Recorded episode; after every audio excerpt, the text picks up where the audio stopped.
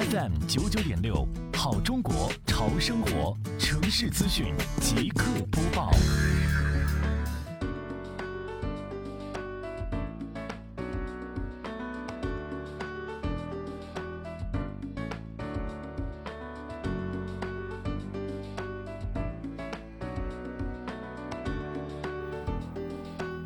围绕美丽杭州创建，暨迎亚运城市环境大整治、城市面貌大提升长效管理工作，